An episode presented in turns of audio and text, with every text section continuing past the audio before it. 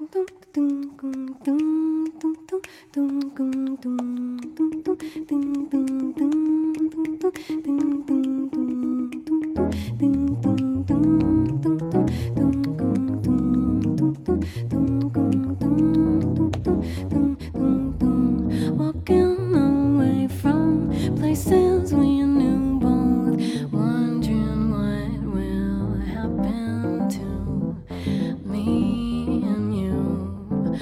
Watching the sky for traces of rainbows, hoping sun. The singer composer Gretchen Parlato is decidedly not a jazz shouter of the old school. Her quiet voice and original lyrics make listeners lean in a bit so they can catch every word. Her sources are both traditional and contemporary, and she surrounds herself with musicians who can take the music wherever she wants it to go. I'm David Gorin, and this is Jazz Stories from Jazz at Lincoln Center. On this edition, Gretchen Parlato talks about writing the music for her recent album, The Lost and Found. The interview is taken from an October 2011 listening party, hosted by Ken Drucker at Jazz at Lincoln Center's Rose Hall. For this album, you wrote a lot more than you have for the previous albums. Yeah, that's definitely a, probably the biggest difference and maybe the biggest journey that I've taken from the, the first album to, to this one. I don't think I had a clue that I would ever be able to write anything when I recorded the first CD, but it was something that I, I always say I, I just got in my own way for a long time. And then when The Lost and Found, even within a dream, I was starting to write lyrics, but then with The Lost and Found, it was kind of time to reveal myself as a, a composer too. So, you know, it's nothing that was really planned. It's not like there's a certain set time to do that. It's just my path was kind of just as it has been and kind of meant to be that it didn't really happen until, you know, later on in my life.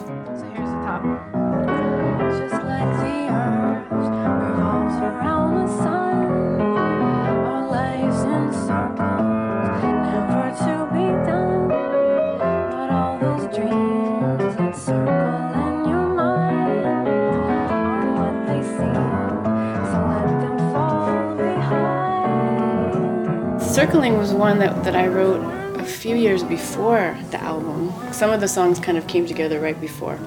But this one, I don't know if maybe you're familiar with Icons Among Us, with this uh, series of uh, that's promoting um, jazz musicians, kind of exposing jazz musicians. So there was a feature where they came into a rehearsal that I had with Aaron Parks, pianist, and we were at his home and, and we were rehearsing this song. So in this video, there's footage of the very beginning stages of the song, Circling. So it's just one that, you know, the, the music came first and then the lyrics kind of, you know, reveal themselves. Just like the earth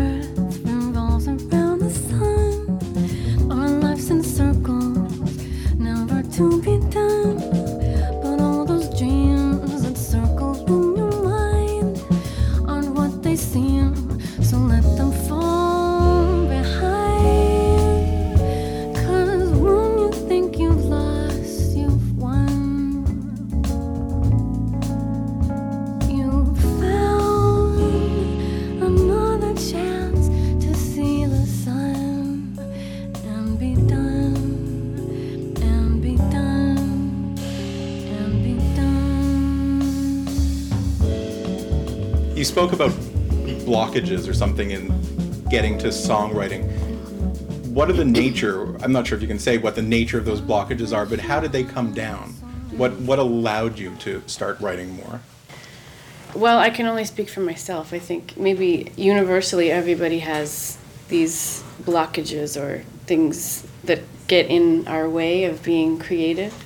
I know for me it was actually, and maybe this is universal, it's we are the ones that get in our own way.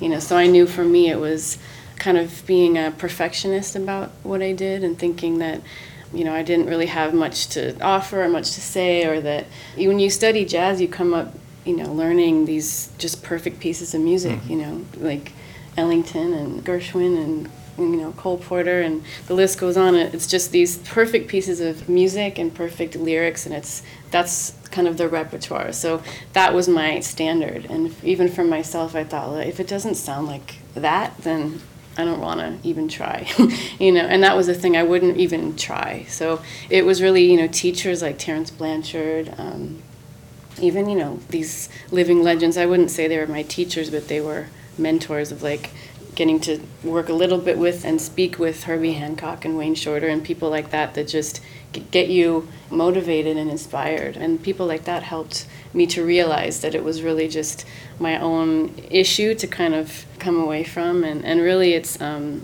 it's also having good managers like this lady, Karen Kennedy.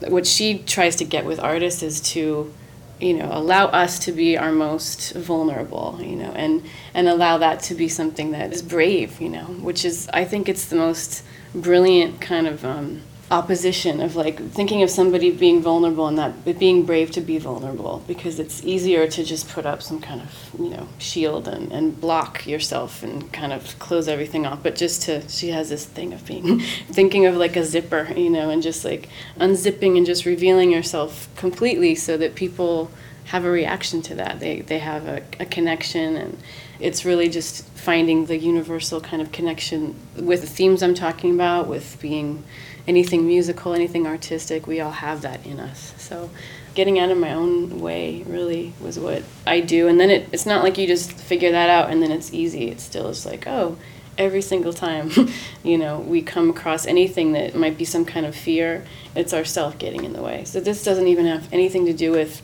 art. It could be anybody's fear of anything, you know. Did uh, lyrics come to you easier than melodies? Well, no. I would say I don't know about easier. I think um, usually lyrics are the last thing that I write. That's just been my method. And that might change, or I might challenge myself to do it the other way. But in my own writing, it's usually hearing the melody and then adding lyrics later. But then I can think of like the first attempts at writing anything was lyrics. So it was writing, being asked to write lyrics to like a, a pre existing melody, like writing lyrics to Juju, to Wayne Shorter's song, or um, Kendrick Scott asked me to write lyrics to his song Journey. That was one of the first handful of songs that I tried. So that was something that did, in that sense, it, lyrics did come first. But I think now it's like I have little ideas everywhere, you know. I have ideas, musical ideas, kind of in a little on my computer or recorded or written out, and then lyric and pages and pages and books and books of lyric ideas. And so it's kind of sometimes just piecing those ideas together to create something. One person uh, also involved in the album that you haven't mentioned is Robert Glasper, yeah. co producer. Mm-hmm. What did he bring, or what were you looking for him to bring to this project? When this album came closer, let's say like three months before the recording date, we had a lot of the material together, we had the band. There was definitely this idea that like oh we we don't need a producer. We're cool. Like we're a band and we can just go in there like we've always done in the past and just kind of play and you know work it out. And and I think there was kind of talk maybe from you know label or just people of like well what about this idea of a producer like another ear? And I thought just that. It's like to me a producer could be anybody. It could be someone who's really in a business sense kind of trained as a producer or another musician really. Another ear that knows the music really well that knows the musicians really well knows me really well um, and knows how to challenge me and where to push me and also knows where my comfort zone is and knows what i'm already good at and they know how to feature that. And when i thought of, of that idea it, robert was just the first person that, that came to mind because we've been friends and, and musical you know, um, we actually hadn't even played together that much, maybe three times in like our 10 years of knowing each other. But he's somebody that just knows my vision really well. He knows my voice really well. These musicians, these are like his best friends, and there's a love and there's a respect and really just a good energy that Robert brings. You know, he's definitely can make you laugh and knows how to be, you know, really serious and just, and knows, he knows good music, he knows how to make something feel good. I just I figured that he would be a really good match, and luckily he was interested and, and available, and you know he had a, a, lot to do with the whole vibe and the whole energy of, of everybody. He brought the best out of everybody there. The first track is interesting. It's uh, "Holding Back the Years," Yeah. uh, a pop song we all love. Um, was that his idea, or your idea, or No, it was his idea when we established that he could produce the album, co-produce the album, because I wanted to be, a, you know, I wanted it to be a, a mutual kind of balance thing. So it's we're both producers of it. I wanted him to arrange some songs, or we'd arrange them together because we had done that in the past with SWV, with Weak, and with um, we'd written a song um, in a dream together so i knew that i wanted him to be a part of that of the, the musical arrangement too so we got together and rehearsed and we thought well what we week you know doing a cover of, of a pop song was really fun and i think you know we're like okay that went well. Where what's our next song? What can we do? And he this was completely his idea and he was like how about simply red holding back the years? And i was like and I, I my I, ha, I have to admit, yeah, the first reaction was like, hmm, because I, I I liked the song and it, it's just such a classic and it has this nostalgia, but it was never something that I was like, that's my song, you know, and it, and it wasn't the same thing that I had when I thought of doing the you know the SWV cover, but. Um, I thought, well, the first thing I thought of was to look up the lyrics and make sure that lyrically it was something that I could connect to. I googled the lyrics and he started playing. He's like, I just thought of this this different arrangement. So he started playing what you'll hear, and it just between hearing what he his mood and then looking up the lyrics, I was just like, oh, okay, you know. And my whole what he did with that harmony was really to transform that song and to take it to another place. What he's so brilliant at with his harmony of, of this is to make the song, you know, common and recognizable, but then just turn it into something that's completely new and, and unique and, and in a, it just provides this like bed for me to come and like fall back on and then I could kind of just call it my own, you know.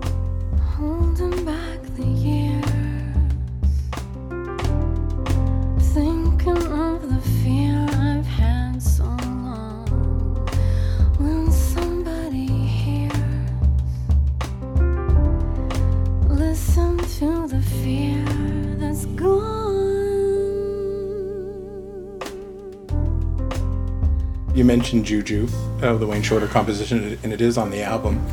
Um, just a practical question: when when you write lyrics to somebody else's melody, I assume at least you'd want to or have to contact them about recording that. How does that go when you contact Wayne Shorter about recording lyrics to his composition? Oh well, I mean, this story was um, it's it's a little it's unique because I was asked to write lyrics when I was for the song when I was in the Thelonious Monk Institute, and this was um, it was actually Dayna Stephens who's on the CD. We were in the class together, and he suggested that we perform the song. And Terence Blanchard was the um, was our artistic director, and he said, "Well, okay, Gretchen, why don't you write lyrics?" And so I always tell this story, and I just was like, "Okay," and I had never attempted to do that, and I had to kind of pretend like I knew how, and I just I was like, "Oh yeah, no problem, that's fine." And I was terrified, and I was like, "I don't know how to do that at all." But it, Wayne Shorter's his melodies are so um, you know, deceptively simple, where it was like, okay, it's this phrase and this phrase and this phrase. So it actually lent itself to writing lyrics. I wrote something very kind of having a deadline helped and having somebody ask, not ask, but demand that I do it was good. And then we performed it. So we actually performed it for at, at a on a monk competition and Wayne was sitting in the audience. So we performed it before I had thought of recording it. So I'm not sure. I, I maybe Karen could chime in. I don't remember if we had if we got his permission or he just kind of gave the thumbs up, you know. Mm-hmm. But yeah, that's another you could that's another kind of music business question as far as mm-hmm. getting, you know, mm-hmm. permission. But I think he it was more of just a a personal one where he I knew that he approved, you know. Feel you flying, but you haven't left the ground. Vocalist and songwriter Gretchen Parlato in conversation with Ken Drucker at a Jazz at Lincoln Center listening party.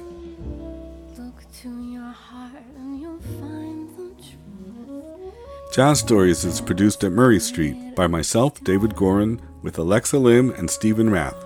Support comes from Jazz at Lincoln Center. Consider becoming a member and experiencing America's great jazz art at Rose Hall, our house of swing.